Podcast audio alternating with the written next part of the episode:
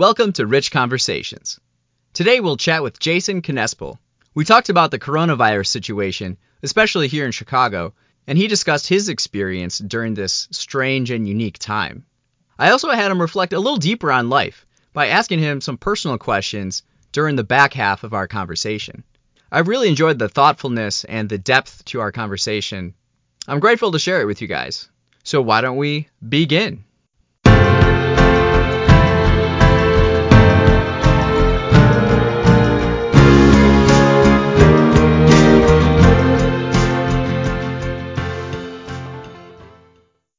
All right. So we have Jason here. Jason, how are you doing during this coronavirus situation? Um, I mean, I can't, you know, all, all things considered, I can't complain too much. I've, I'm definitely, you know, in a better position than a lot of people. You know, it's, it's easy to complain about having to be, um, you know, kind of locked in. But, you know, I think compared to what a lot of people are going through out there that may not, you know, have you know, a home to kind of to, to, to, to quarantine themselves in, or even, you know, be in a job that would allow for work from home. Um, you know, I think I'm in a pretty, you know, i have been doing pretty well. Uh, and I think I've also been kind of preoccupied. I've been moving throughout this entire quarantine. So like the last three weeks okay. have been definitely been a distraction. I've definitely been outside my home probably than uh, you know, Lori Lightfoot would would prefer. Um, you know, given all the, the emergency texts we seem to get from her. Did you? I I get those um, texts. Uh, she's been a little quiet on the text recently, though. I feel like. Yeah, the last few days have been better.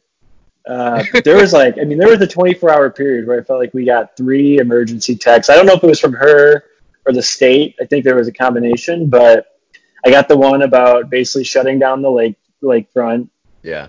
Um, which it clearly was a big deal. Uh, I got the one then I think it was this one was from the state, but about the need for healthcare workers, which I can definitely. Yeah. I mean, it sounds like I imagine that they're probably getting hit pretty hard or anticipating getting hit pretty hard, both from just general capacity in a normal situation, and then also a lot of, I'm sure a lot of healthcare workers, you know, they're kind of out there on the front lines, being impacted the most by the virus in terms of even just catching it. Yeah. Um, but yeah, no, those. Uh, I had some movers helping me out last weekend, and they were joking. They like half expect to see Lori Lightfoot driving up and down, you know, Clark Street, yelling at people to get inside. Which you know, generally I, I support her. I agree with her. Yeah. Uh, but I think I don't know. It's it's been interesting having been out and about more than probably the average person during the quarantine. there's definitely been more people out than I would and that I would have expected. Um, and I think honestly, ch- shutting down the lakefront, like while I am sure that a lot of thought went into it, it seems like it's kind of like funneled more runners onto the sidewalks, which yeah. makes social distancing impossible. Um, and I'm a runner myself, so like I'm not, you know, I, I'm going to criticize runners, but like I feel like that's that's more dangerous because they're kind of they're breathing heavily. They're probably spitting. You know, like I feel like it's almost kind of had a, a backlash effect with how many runners are out there now. Um, I don't, although I do see a lot of them kind of running on the street more than, which is I think good. But it's just it's an interesting kind of dilemma. So I've gone I've gone um, for a walk um, twice this week. So that which is more than what I I've been like inside this entire time, and then I'm like cautiously stepping yeah. outside and I'm walking, I'm like, you know, looking around, and then joggers will just like go right next to me. And I'm like, guys, come on. Yeah. Out of nowhere. Uh, yeah, no, it's bad.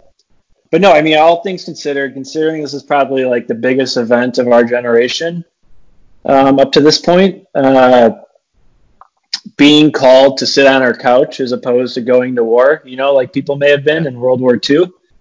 I think is you know for all intents and purposes is it could be a lot worse. Um, you know, not to downplay what's happening at all, right. but uh, yeah, it's been very interesting to say the least. Um, and I'm definitely now I'm kind of looking forward that the move's over with. Planning on staying in just in case I have exposed myself to anything. You know, being out and about more than the average person. Um, I'm kind of making a point to stay in now for the next few weeks. To make sure I didn't become a carrier or don't affect anyone else if I am kind of an asymptomatic carrier. Yeah.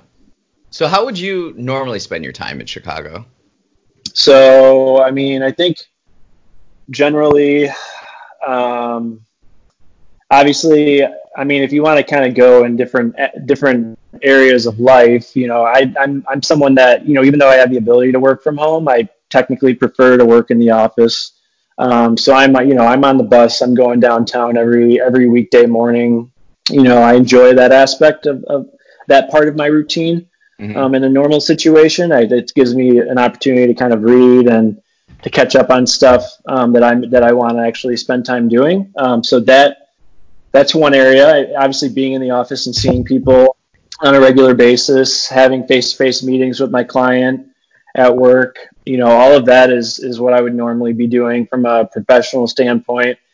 You know, I think personally, like I'd, I'd be, you know, I was um, I, I, was training actually for a marathon uh, for the, the two or three months leading up to March. Um, so there's a lot of uh, you know, just running and being mm-hmm. out on the lakefront on the weekends. Um, you know, training on the treadmill in the morning before work. That's kind of gone away. I haven't kept up my running as much, partly because I've been busier just with the move. And I think I had, had always kind of planned at least like I was at least to keep keep myself in the shape I had, I had kind of gotten to with the training. Um, I was hoping to still run as much as possible, but I kind of have changed perspective yeah. uh, with every, like kind of my own experience just walking out and about. And I, if I were to run, I would definitely wear a mask um, just to to prevent myself from spreading my germs. They're saying now though, they're saying now that uh, you should cover your mouth and your nose with whatever you can right now, right? Yeah, yep. Which is a complete about turn what they were telling us a week ago. Yeah, which has been interesting. Um, I, I think I I don't know. It's it's interesting because yeah, like you like I'd say even as recent as a week ago, people were saying, oh, you know, don't wear a mask, preserve the mask for the the healthcare workers, which I totally get. And if that was the yeah. premise that they were saying it under, I totally understand and I'm all about it. But yeah, it's definitely interesting the the switch that's kind of happened, which I think it sounds like from everything I've read has to do with the fact that you can be asymptomatic for days before you yeah. even know you have it. Um, so it makes sense. Um, yeah, I see too that uh, Lightfoot and the governor they're preparing um, McCormick Place. I don't know if you've seen photos, but they have yeah. um, all these spots set up, and Chicago I think is um, anticipating a pretty intense few weeks coming up, and I think I think they're gearing yeah. up for or preparing for the worst. You know. Mhm. Yeah, which I mean I think they it makes sense given everything we've seen out of New York. Yeah, uh, it's pretty scary what they're going through. Yeah. Um, but yeah, no, I mean, I think what I would normally be doing, other than that, obviously hanging out with friends at night, being out and about, um, in my social life, like you know, I think that would be much more common um, than it has been. So yeah, it's definitely been a change of pace from my typical my typical routine. So what's your routine um, like now? Well, it's been a pretty consistent loop of wake up, shower, you know, walk 20 feet down the hall to my to my desk to start working. Okay. Um, finishing up there, and then you know, for the last two or three weeks, it's been a lot of like last week before the move. Um, it was just getting on the 22 bus, um, taking it up Clark, and and coming over to the the place, the condo I moved into, and just basically cleaning up and kind of casually moving stuff little by little each night. Mm-hmm. Uh, and I mean, it was like, and then I would go home and literally just basically go to bed and wake up and do the same thing. It was basically that was the cycle for a good probably yeah. 14 to 20 days. So it's been a little bit different. And honestly, I'm frankly, I'm kind of breaking the rules, the routine up to this point for the quarantine so far. Uh, so were you ever nervous about that? like, were you nervous about going on yeah. the 22 and like, were you wearing gloves and like, what, what was your situation like? Uh, I work. I mean, I wear gloves. Um, I would also just basically the first thing I would do anytime I got back was wash my hands, which wash I've never hands. been so neurotic. Yeah. Uh, about washing my hands. Um, I have different neuroses like about other things, but now it's definitely my hands are very dry because I wash them so often. Yeah, no, I was nervous, but I mean, frankly, like it was when I was out um, at night, which was usually around like six o'clock or nine to anywhere from like either six to nine. It was pretty dead. It seemed yeah. like it was more active during the day. Like the few times I went out, like during work to go quickly go to the grocery store, there were more people out then. Yeah. Um, but it's been kind of eerily. Like I remember one of the initial nights, like right after Pritzker announced the stay in place policy um, or shelter in place policy like literally I was the only person walking home at like 9 30, 10 o'clock at night. Yeah. The only vehicles on the street were the buses and they were completely empty. And just yeah. I remember being struck like, oh man, if like like Pritzker would be would feel good about this because he finally like got what he wanted as opposed to like the weekend before was St. Patrick's Day and you know yeah. going by bars they were just overflowing.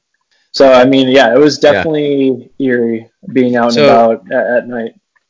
What's something new that you're doing or feeling that surprised you? You mentioned the washing the hands uh, neurotically, but are there other things too? Yeah, I think. I mean, the washing the hands seems like a cop out because I think that's a lot of people. Um, I mean, if I'm being honest, you know, I uh,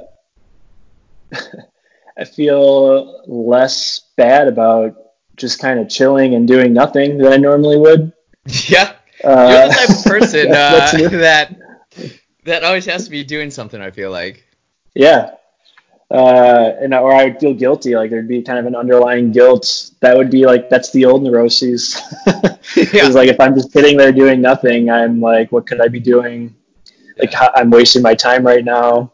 Now we're kind of being told to do that. So that feeling, that lack of FOMO is not really. It's not exactly FOMO, but um, the the fear of not doing something that could be getting you ahead in whatever other goals you should be doing. Which actually, you know, that's a whole other conversation. But yeah. I feel like I've been reading about like more famous philosophers or figures in history like Shakespeare and Isaac Newton, like kind of made their biggest discoveries during sure. during quarantines, during like uh, historical plagues. Yeah, you know, I think but that feeling of like you know now I kind of have an excuse not to do anything, which after maybe it's just because I'm like very just recently finished moving that I'm looking yeah. forward to having it because I have been doing quite a bit. I'm looking forward to having an excuse not to do anything. Yeah, that's that's sort of new, um, I would say. What about your? I mean, what about yourself, Rich? Um, something I'm surprised about that I do. Yeah, a feeling. Yeah. Um, the biggest thing that surprised me is how much my sleep schedule is off. I've been getting really? terrible sleep, terrible sleep.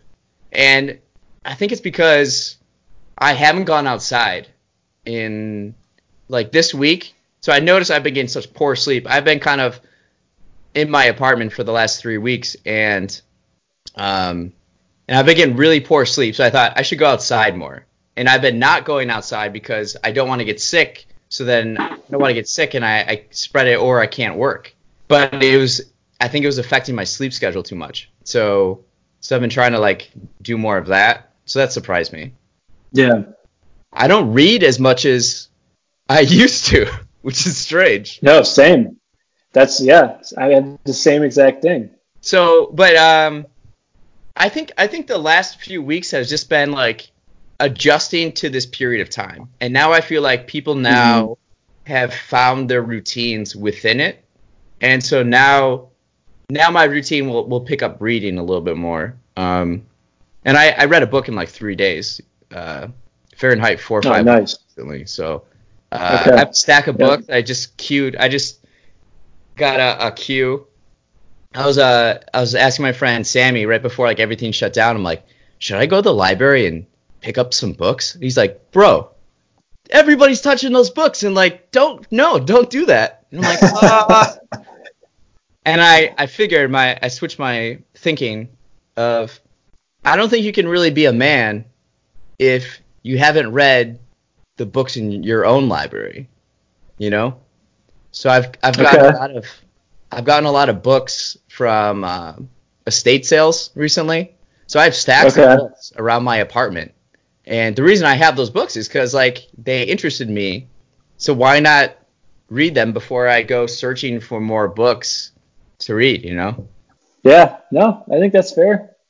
Um, I've been having the same thing though. that's surprising to me. Like I like I'm generally a reader, um, and I've been reading a lot less the last few weeks. I think it's because like I kind of mentioned it in my normal routine. Like my reading time was typically reserved for like the commute, um, which is why I actually enjoy a long commute.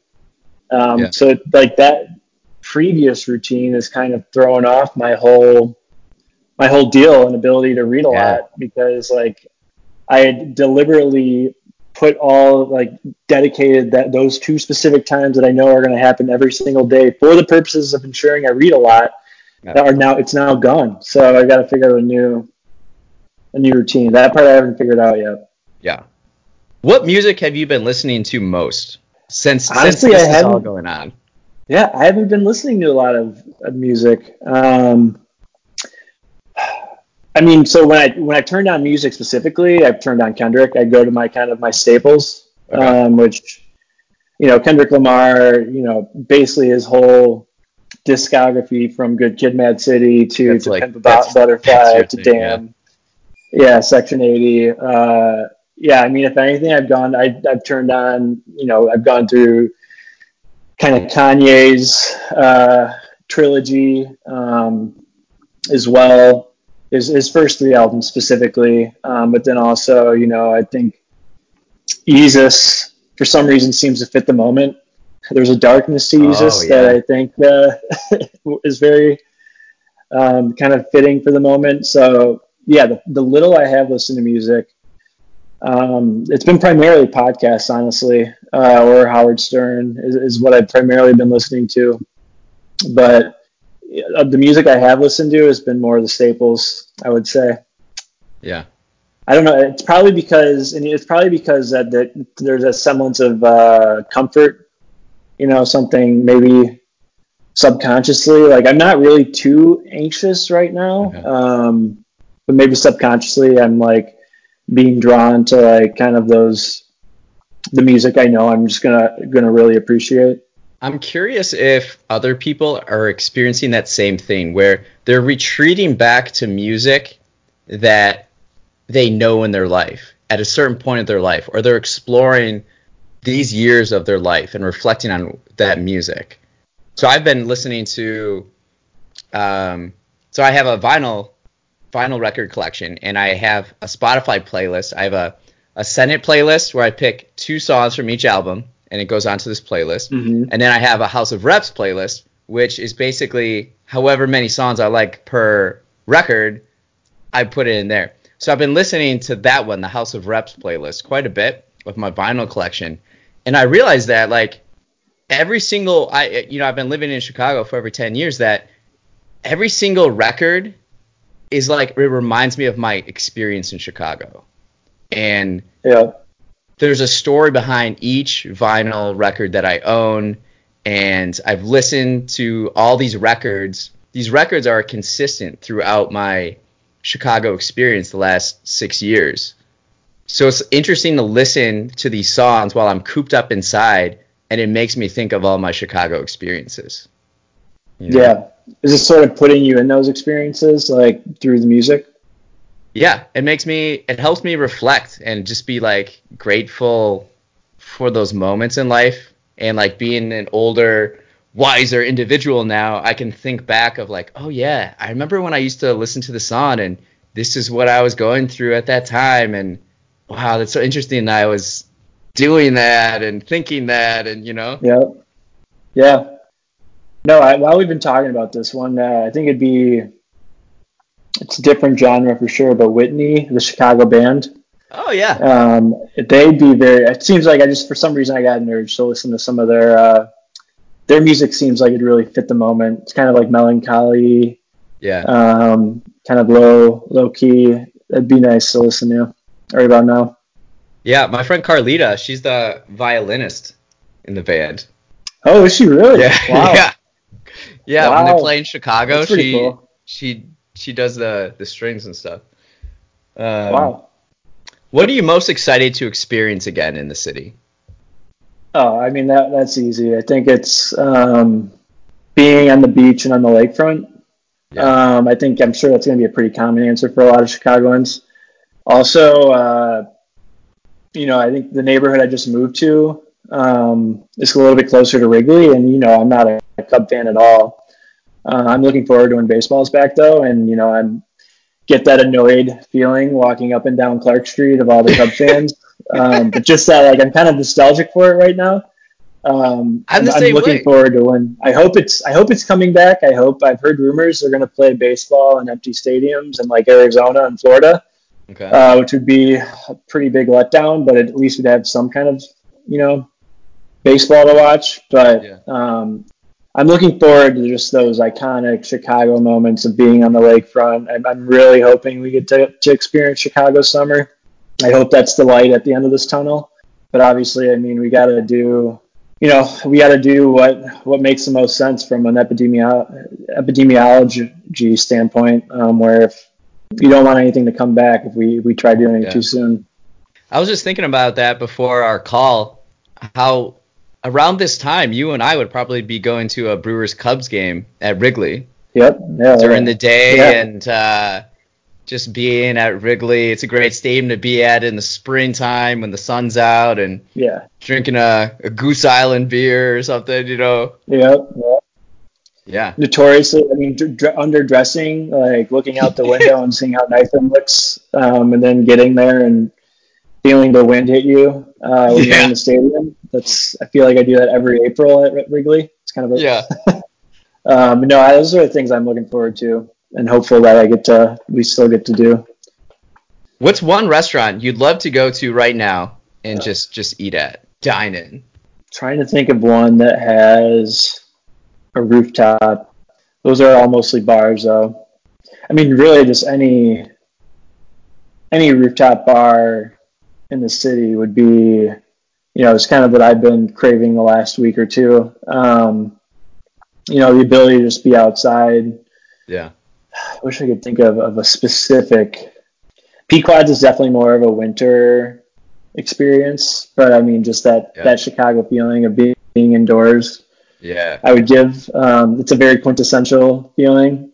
Um, crisp, you know, I think is a good example of just like how overcrowded that place ever always is when you when you try eating there. Um, Yeah. With the stools or the benches that they have for people, that's like true communal dining.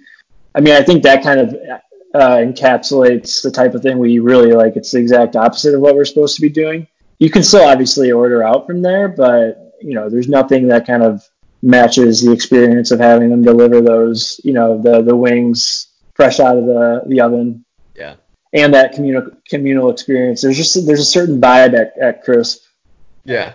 um, that you get that that just is completely unique to compared to any other Chicago restaurant. So we're gonna switch it up a little bit. We're gonna do a little bit more reflecting on life. So I want Yeah, you to describe. It. I'd like you to describe the best day of your life. So, I mean, I would have to say probably April 20th, 2012, uh, which was the first Demon Thon. Okay. Um, and you know, I think it was kind of a whirlwind. It's it's interesting you just you asked for the best day because Demon Thon is a 24-hour dance marathon where um, you know students, DePaul students, fundraise $250 to attend this event where you cannot sit for 24 hours straight.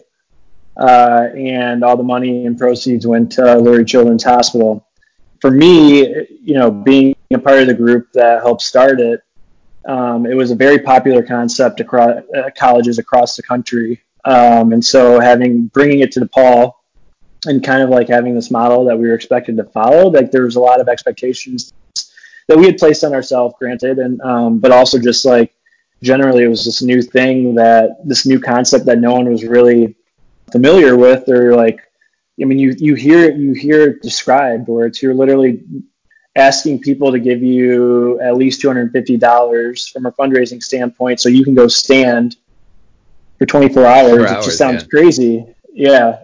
But for me, you know, I think like being a part of the group that put it on, we were literally there it was a Friday 5 p.m. to Saturday 5 p.m. event. We were there probably that Friday by about 11 a.m. or 10 a.m. to help set everything up. So it was, you know, it was not just 24 hours, closer to like 34 hours, but just the anticipation um, from when you're getting there and you're seeing this empty gym at McGrath mm-hmm. Arena and everyone, all these people that you've got, you know, you've had both good and bad times with from just like, you know, that are natural to any large organization in terms of, you know, like potential, like, you know, in, in situations of high stress, you know, people are going to be on edge a little bit more uh, than they normally would. So you, you have your natural kind of conflicts that are going to happen when you put together an event like that. And to see it all culminate, you know, across those 30 hours from like setting the event up to, you know, not knowing whether or not the dancers were going to show up. Um, the dancers are the students that raised the $250, whether they would actually show up for what they raised money for. Yeah. To seeing them come through and, and to kind of like to basically then have to go through the event and, and basically run and put on this 24 hours of activities so that people are distracted from how much pain they're in for standing 24 hours. Yeah to you know getting to, to meet and listen to the stories of the different families you know we had a family come that was getting treated or had been treated at lurie children's or what used to be children's memorial hospital come through every hour tell their story and share their story um, a lot of which were very you know very emotional but also very inspiring to to seeing the kids you know there a lot of them are younger kids still that are getting treatments getting to interact with college kids um, which, is like them is cool like the coolest thing, thing ever. Yeah. Oh yeah, like those little kids, it's got to be amazing. Uh, and for the college kids, it was a great distraction from what they were doing um, in terms of the pain they may be in. All the way up to the, uh, the final, the final hour, the final hour and a half, where it's just basically one giant dance party. Yeah. Everyone's delirious, and no one at up to this point knows how much money was raised. To finding out, you know, we raised over a hundred thousand dollars in the first event which yeah. which broke the record nationally for a first year dance marathon. It's since been broken, um, you know, which is a great thing for Children's Miracle right. Network, the nonprofit it raises money for. I mean, that, that yeah, that day just beginning to end, it was such a whirlwind uh, of emotions, um, and to see it kind of, you know, it still exists today, uh, but nothing's going to kind of replace that first that first that that day, the feeling that you kind of got, you know, going through all of that and it, it, really kind of brought together a sense of community both within DePaul and then also with Chicago as well. Yeah. Wow. That's cool. Yeah. I mean, I think, that, yeah, I think that's got to be, that's definitely probably up to this point the best day. I don't have any kids. I haven't gotten married. So. What's your favorite travel experience? Um, so you were actually on this travel experience. Hey. Uh, yeah. Um, going to Southeast Asia uh, was very cool, just because you know I've been a lot of cool places. Well, I mean, yeah, so I've traveled to other places too that are just as exciting and were just as fun. But I think the unique part of going to Southeast Asia on the trip we went on was it was definitely the most different. There was definitely a dichotomy between like what it feels like to be in Chicago versus what it feels like to be in Hanoi, Vietnam. You know, it's kind of just it's otherworldly from you know, walking down the streets and having to kind of muster the courage to cross the street because there's no stop signs. Um, you know, just, just zooming by. Yeah.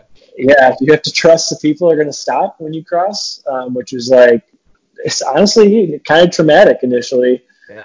But it was also very just completely different experience than anything I've ever done. Um, Vietnam, especially. I know we also went to Hong Kong. We also went to Thailand. Um, but yeah, Hanoi was just a completely different experience. It still felt like, I mean, in some ways, you know, like it seems like they were, you know, there. It's definitely seemed underdeveloped, but at the same time, the people there seemed so.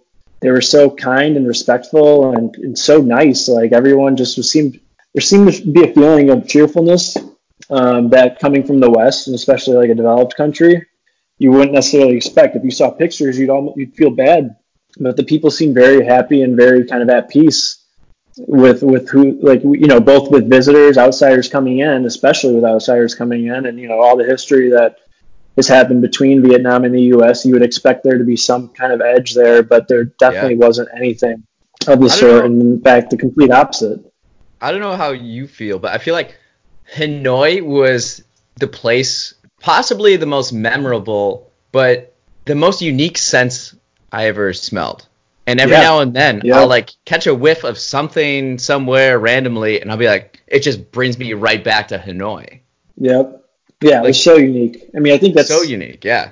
Yeah, walking off the plane. I think we like walked off. I think we had to do a connecting flight or something because we had to actually walk outside off the plane, right? Yeah, like the Beatles, like If I where, remember. where Yeah. like you have a. Uh, I've never had it where you have a plane and then, granted, I haven't like flown a lot, but like to a place where you you don't pull up to the like terminal. There's just like a, a stairs that they wheel out and then you just walk down it. And that was different because it was like kind of rainy and then uh, we Yep. would take a, like a taxi to our place and you're on the highway and everybody's just going in and out. People are on like motorbikes with their kids just like on the back and they're just like cruising Yep. and it's pretty wild.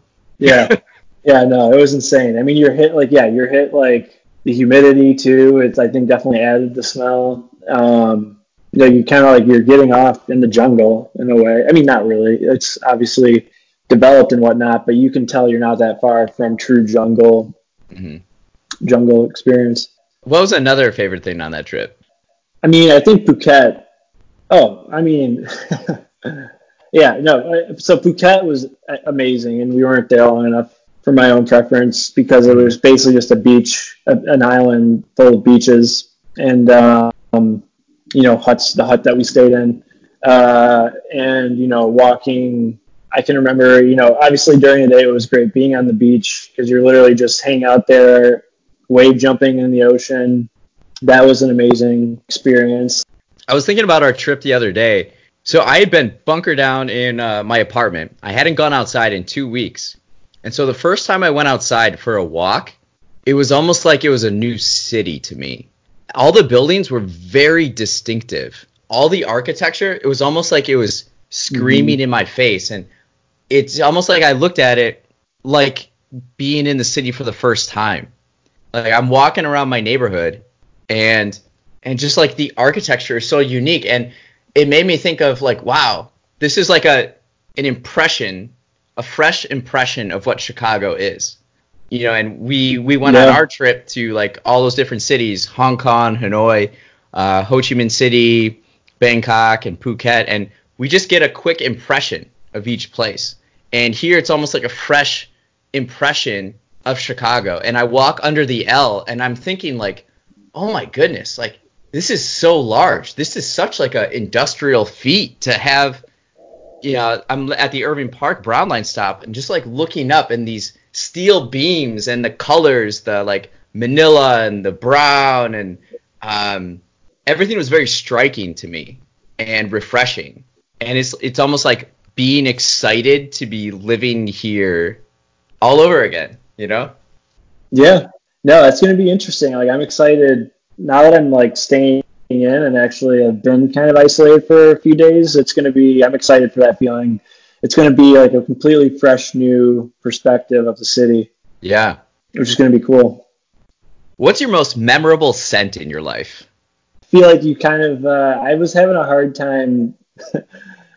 I, I think honestly, you kind of, we, we touched upon it about five minutes ago with, I think anytime, so definitely going to Vietnam, there was a very unique scent that was distinctive from everything I've smelled before. But I think anytime you go to, like, anytime you, if you have the ability to travel, anytime you go somewhere new, there's a new smell. Um, or the smell is the first thing you associate with that place. yeah But I think, I mean, I think we kind of, this one I was having a hard time thinking of, like, what, what could it be? And I think if it probably is that first feeling walking off the plane in Vietnam. yeah i would say like Uh, walking down the smell. streets and you have you have this combination this like locked in scent of all the fresh street food food and the fruit and the smog from the motorbikes and then the humidity and the Yeah. jungle and it's just like all together it's like i've never smelled this before Yeah. And then for like a month or two months after, I was smelling it everywhere, like in all the clothes I had brought. Was- then you definitely notice it. Yeah. Um, but yeah, no, I think that's probably, that would be it. Do you have a memorable sound in your life? So, I think growing up playing baseball, um, I think it's very easy to associate probably any sport, honestly, but like for me, it was baseball. Um, there's very unique sounds, whether it's the hitting of the ball during like taking ground balls before the game, playing catch, to the music. Like when I played baseball, I think they had the same CD playing over and over and over again. now, anytime I hear a lot of it's the Beatles too. She loves me, yeah, yeah. Like it was like the same. Anytime I hear a song now, I'm immediately brought back to to being in the in the field, yeah. like warming up before the inning started. Yeah, I think like sounds, especially with the game of baseball, I think it's probably partly because it does move kind of slow. Mm-hmm. Um, you have more time to sort of be mindful of all the things that are going on around you. Yeah. Um, from a sensory standpoint, and uh, I mean that's another smell too. Honestly, um, you know, being on the field and like the smell of like fresh cut grass, uh, but definitely just growing up playing baseball. Um, I think that's what I would probably associate. Um, a lot of unique s- sounds I don't hear anywhere else. Yeah. Um, it's kind of nostalgic too. I think that brings me back to that. What's the most influential book you've ever read? So there's a lot of like kind of candidates here. Um, there's a really good novel called um, How to Get Rich in Asia. I'm not even getting the title right, but it's like it's a novel that was just a really well written story, and like that. I don't know why it's just it's the, the, my favorite piece of fiction that I've read uh, over the last few years. That was one candidate. There's a book that's nonfiction, um, Principles by Ray Dalio, which I just really appreciate the uh, the process that Ray Dalio started. He's a hedge fund guy who started Bridgewater Associates, which is the largest hedge fund in the world. Just the constant self reflection that he was doing um, okay. Throughout life, to where he basically it kind of all culminated in this book. Now that he's probably in his 70s, um, and it's a very you know the, the, the book is very nicely put together and, it, and it's kind of sectioned out in a way that you could tell there was a lot of thought and you could tell it is something that's truly an evolution across decades mm-hmm. um, that would have been another candidate but i honestly think the one i settled on and that's influential in the in the in the fact that it actually changed or definitely had an influence on my trajectory was reading moneyball in seventh grade, which Moneyball is, a, is a book by uh, Michael Lewis, who's a prolific author. Um, but it was focused on um, baseball, the Oakland A's, um, and this new strategy that they were using uh, called using sabermetrics is what it was called, but basically using like data and statistics as opposed to like the traditional way of finding talent via scouting and using yeah. your human eyes so Moneyball, like the reason it was called Moneyball is because the A's were, were kind of a smaller market than your typical Major League Baseball franchise, and so they had to get creative in, in ways to, to win. And so they basically um, hired a bunch of people that are into statistics to like find like basically hidden anomalies in statistics. Yeah. Uh, to find you know cheap talent that's still going to achieve the same result that you might not see with your you know your two eyes or that a scout that's been doing it for 30 years might not see in front of them. And you know at the time i wanted to be my dream was to be a, a general manager of a baseball team which is why i read it. But looking back on it now you can kind of connect the dots from where i'm at now which is healthcare analytics and kind of draw back to like how i ended up you know being interested in healthcare was because i studied economics in college and was mm-hmm. really interested in policy and doing something that you know where you could you try to do good for the greater population to mm-hmm. which you know I was interested in economics probably because you know initially it was law but economics was kind of a there was less of a barrier from a financial standpoint to get to get, to get there into. to like yeah to drawing it back to like here this book I read when I was in seventh grade was all about data and statistics and using you know data to you know find insights to help kind of like decision making which is you know something that now is something i do every day. And it's just interesting to kind of look back on it and like yeah.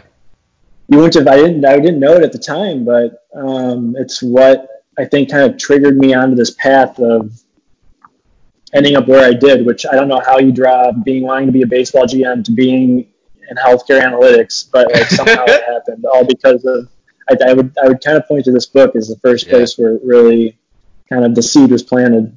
Wow. What about is there a movie or a film that's done that for you or? So so it's not a movie. I'm not as big of a movie person as I am a television person, but um, around the same time, maybe a year later, uh, I watched the last season of The West Wing, which was airing at the time, um, and kind of following it in light of the 2004 presidential election. Um, and it's okay. really what I think drew me drew an interest into politics. Um, and I ultimately ended up going back and rewatching the entire like eight seasons worth of West Wing. Um, and it's definitely like it's definitely what kind of spawned my interest in policy and politics. It, you know, I was always sort of naturally interested in history, but nothing in a way that like was tied to current events. Um, okay. In the way that you know, I think West Wing has probably been very influential just in terms of what my current interests are and like the types of things I'm interested in following. Yeah. What's something about you that few people know or understand? Mm. Yeah, this one is tough. Yeah, I don't know. This one is. Uh, I don't think. I mean, all my closest friends know, but like, I don't know if I'll, I wouldn't. It's not something I really advertise a lot. Um, but just my kind of, you know, obsessive interest in like won't miss a show. Howard Stern um, of Howard Stern. Uh, I think he's kind of got this association, of like just the average person is aware of his kind of like um, shock jock mentality and like how kind of obnoxious and appropriate and inappropriate as he was during uh, the 80s and 90s. Um, okay. And you know his fights with the FCC and just doing like really outlandish stuff. I don't think a lot of I think a lot of people that think they know me really well would be surprised to hear I uh, I listen to him um, with such a dedication that I do. Um, but that's it's I don't know. It doesn't feel like it really. One, like a lot of the people that are closest to me and that I see on a week to week basis, most of them know this. But two, like I don't know. It seems like so kind of inconsequential, like a show I listen to. But at the same time, like it's kind of like in today's culture, I think a lot of people like would be like there's it's easy to be offended, you know, kind of like the um, by, by certain things that people say where or listen to like where there's a, a judgment placed on like the type of content that you're choosing yeah. To associate yourself with um, i think there is kind of something to it uh, which is why you know i think what that's what i would think i would say you know he's kind of somebody that's all about you know like he's i think he's definitely misunderstood but he, i think he sort of was open to that and was deliberately tried to be misunderstood for a long time now he's definitely yeah. more self-reflective and has gone on more of a um, trying to i think go mainstream is a lot of what is like diehard like fans that have been with him for decades would say but there's just a level of self-awareness there um, that you don't hear really in any other kind of personality that's out there as much as he is yeah. Um, that I really appreciate and that I now try to attribute to my life as well. Um, he's very much into psychoanalysis, which I find interesting. You know, I think he he's just his perspective is very fresh and not something that's very unique. Um, so yeah, I think that's what I would probably go with. What's been a difficult moment in your life, and how did you overcome it? So I think probably when I found out I had melanoma, um, just over five years ago now um, which you know I was lucky enough that it wasn't a huge. It you know they were able it was able to get surgically removed. It didn't spread in any way. I didn't have to do chemo or radiation or any of that. Um, so I was fortunate in that sense, but it was definitely eye opening for the month or two months from the moment I found out. I actually found out on my birthday. Uh, oh, like I got the call from the doctor, which was like a month after I had had the biopsy done. Um, yeah. And so like so that's definitely one of the more interesting birthday experiences I've had. I think it was probably my 20, 23rd birthday, I think. I can't remember if it was 24th. No, it was 2015. So it would have been 20, 24th birthday. So yeah, I mean, those two months from when I found out to when I had surgery done to the recovery have def- were definitely all kind of eye opening and sort of makes you think like, oh, like it forces you to reflect on everything you've been doing and like what you want to like what you it, it, forces you to kind of think about like what you wish you could be doing when you're physically, you know, incapacitated for a certain period of time. And it's actually ultimately what led me to really get interested. Like I actually had signed up for a race. I wasn't really ever a runner, even through through college. Like in high school, I, most of the sports I I did was uh, like baseball, basketball, and football. Um, I didn't really start running until after college, and it was basically just something to do or like you know something else to kind of put my mind toward outside of work. Mm-hmm. Uh, and I had signed up for my first race around the same time, and so I still did that first race, but kind of it was sort of a confluence of events in the sense that like it, it made me realize that like running is something that you know now if I was ever to like you know lose physical capabilities, it's probably the thing I would miss the most. Okay. And so it kind of led to uh, it made running into more of a hobby and a, and a thing I did more than I think it would have been if it hadn't happened around the same time.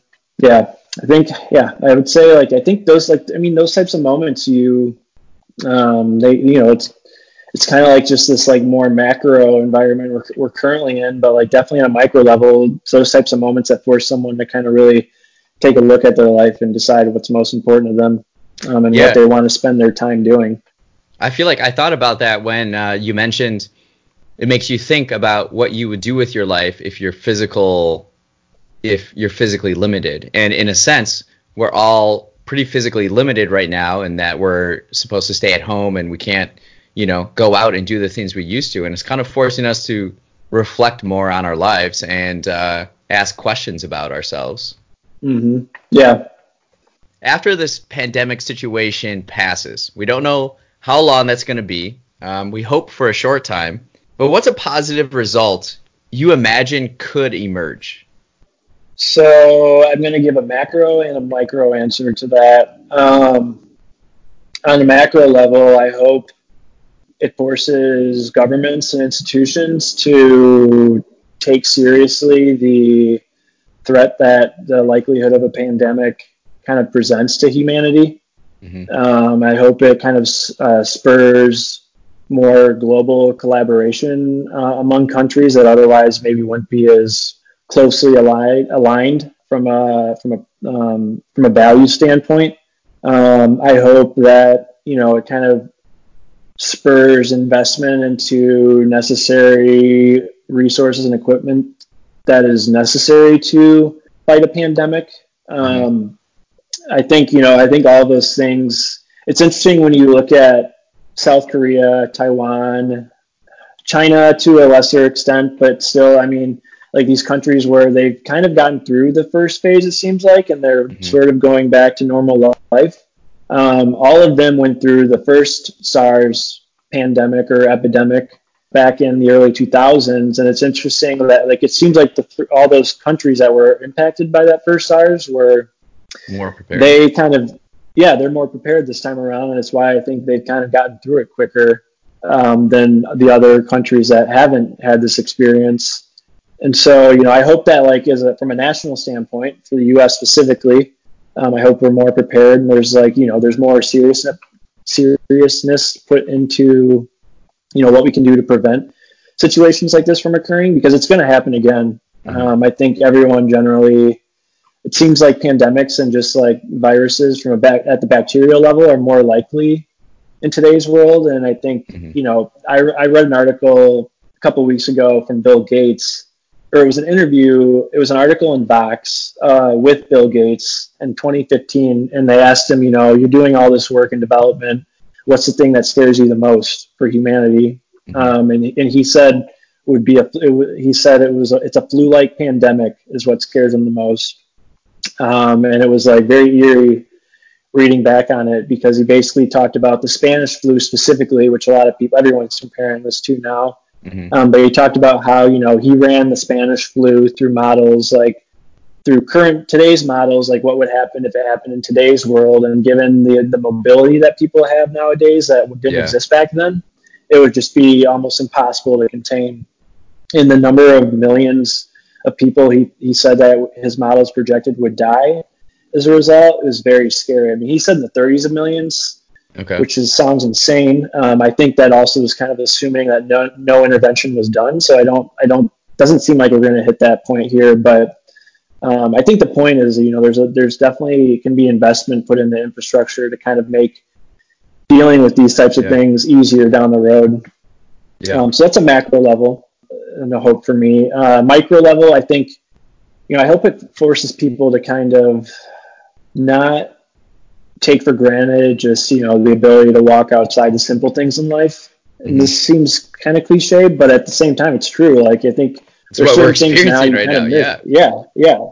There's a certain simplicity that you miss um, in our current uh, situation that you know you, it's hard to appreciate it in the moment when it's happening every day, and it kind of gets um, just kind of ground into the daily experience. That it'd be nice to come out of this as a human race a little bit more mindful of what of the things that we usually would take for granted from being able to give you you know a family member a hug to getting to go and, and see friends whenever you feel like seeing them to um, you know taking a subway ride. Uh, you know obviously that's a very urban centric point of view but i think those smaller things that we can kind of do in our everyday life that seem sort of run of the mill in a normal situation hopefully people are a little bit more mindful going forward. Yeah, I totally agree. Well, those are the questions I have. Thanks for being a good sport. Yeah. Thanks, Rich. Uh, this is fun. Appreciate you coming on. Yeah, appreciate you having me on. Thanks for listening to Rich Conversations. Be safe and wash your hands.